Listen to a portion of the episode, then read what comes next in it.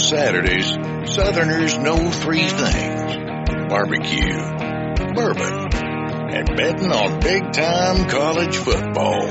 From point spreads to parlays, money line dogs to backdoor covers, we'll let you know who's winning this weekend and by how much.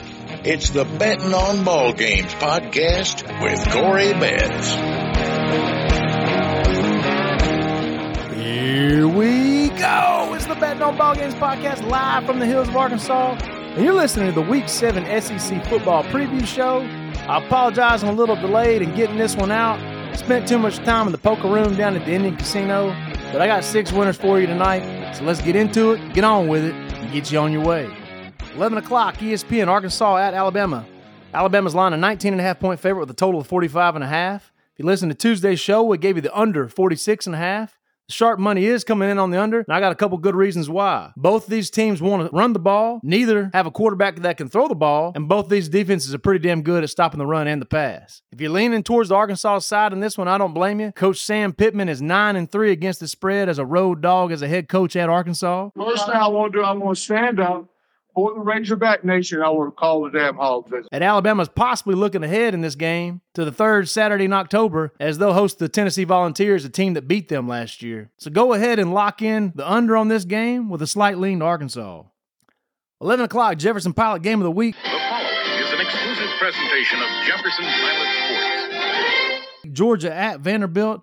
The Dogs now lined a 33 point favorite with a total of 55 and a half. What you already know about this game is Vanderbilt is awful. They're 0 7 against the spread this season, and Georgia finally looks like the killer machine we all thought they would be. We're playing Georgia minus 17 and a half for the first half. If you follow us on Twitter, we gave this play out yesterday. This game's already ticked up to 18 and a half. If you look at the schedule, Georgia's got a bye coming up next week, and the game following that's the world's largest outdoor cocktail party in Jacksonville as Georgia takes on Florida. I think Kirby wants to pad Brock Bowers' stats, make a run for him at the Heisman, put up an early lead on Vanderbilt, blow him out, and get the hell out of Nashville with a win. So we're on Georgia for the first half and definitely lean to Georgia for the full game. We'll call it a 42 0 win. 230 SEC Network, Florida at South Carolina. South Carolina currently a two point favorite with a total of 50. We're on Florida money line in this game. Florida is solid on both sides of the ball. The only problem with Florida is they can't generate explosive plays, and the defense is the same problem. They can't stop explosive plays, they do stop teams from getting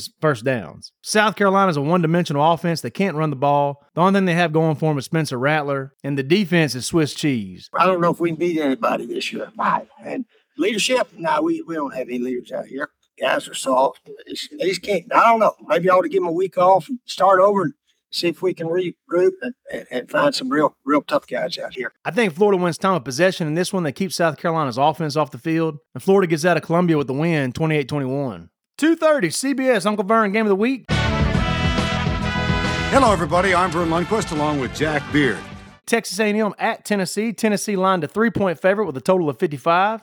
And this is another one where if you listen to Tuesday's show, you get ahead of the line move. Sharp money is coming in on the Aggies as the line has ticked down from three and a half to three. However, I would still play Texas A&M plus three as I do think they get out of Neyland Stadium with an upset win.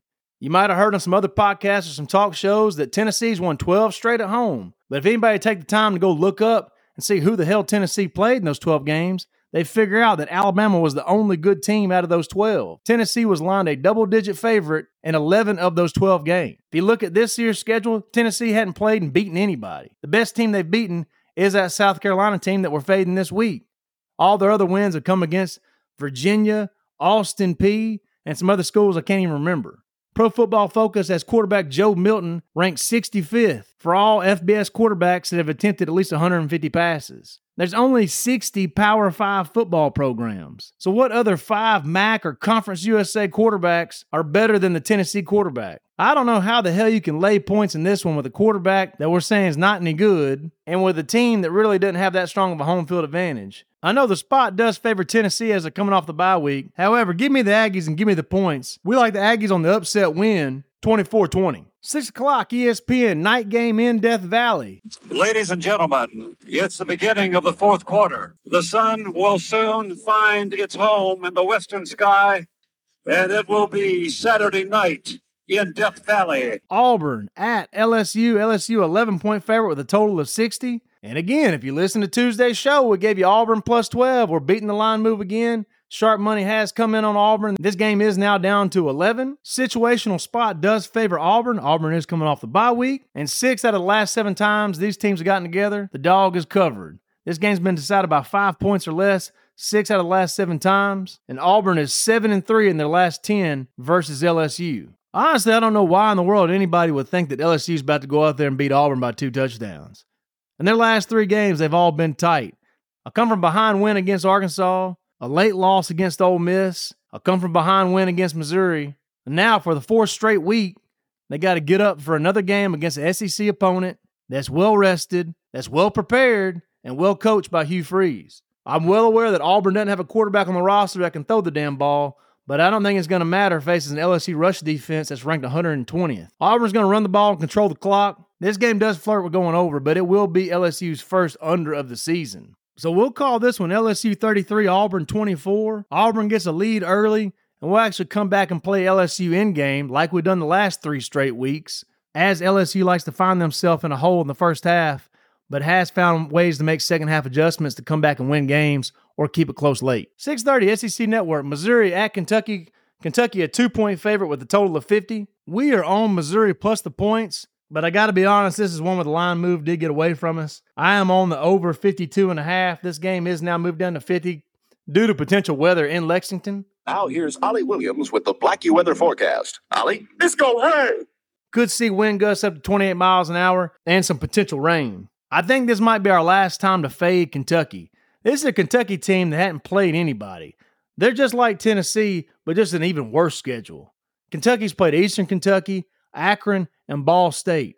Three teams that are all in the bottom 10 of all of college football. Their lone win against Florida was built off of explosive plays, not sustained drives, and then they went out there and got the brakes beat off of them by Georgia. This Missouri team, on the other hand, Brady Cook is a top 10 quarterback per PFF. They do have the number one receiver in all of college football in Luther Burden. I'm not sure the situational spot favors either one of these teams. Kentucky coming off getting dump trucked, Missouri coming off an emotional loss, but I do believe more in Coach Drinkwitz than I do believe in Coach Stoops. I think Coach Drinkwitz puts together a pretty good game script, open up the game. Missouri gets an early lead, and Kentucky doesn't have the firepower to come back. Devin Leary sucks. This guy can't complete passes. He's got a 54% completion percentage. That's bottom 20 in all of quarterbacks and all of college football. So if Kentucky finds themselves down early, they can't dig themselves out of a hole. On the opposite side, if Missouri gets down early, they can. So your in-game strategy for this one Missouri up, play Missouri. Missouri down, play Missouri. I don't see any scenario where Missouri doesn't come back and win this football game or they can't win from playing ahead.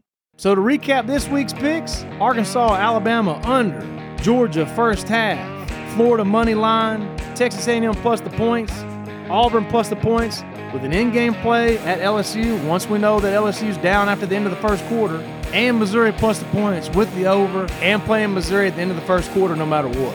And that'll do it for our Week 7 show. I won't see you tomorrow, but I will see you Sunday for our opening line show.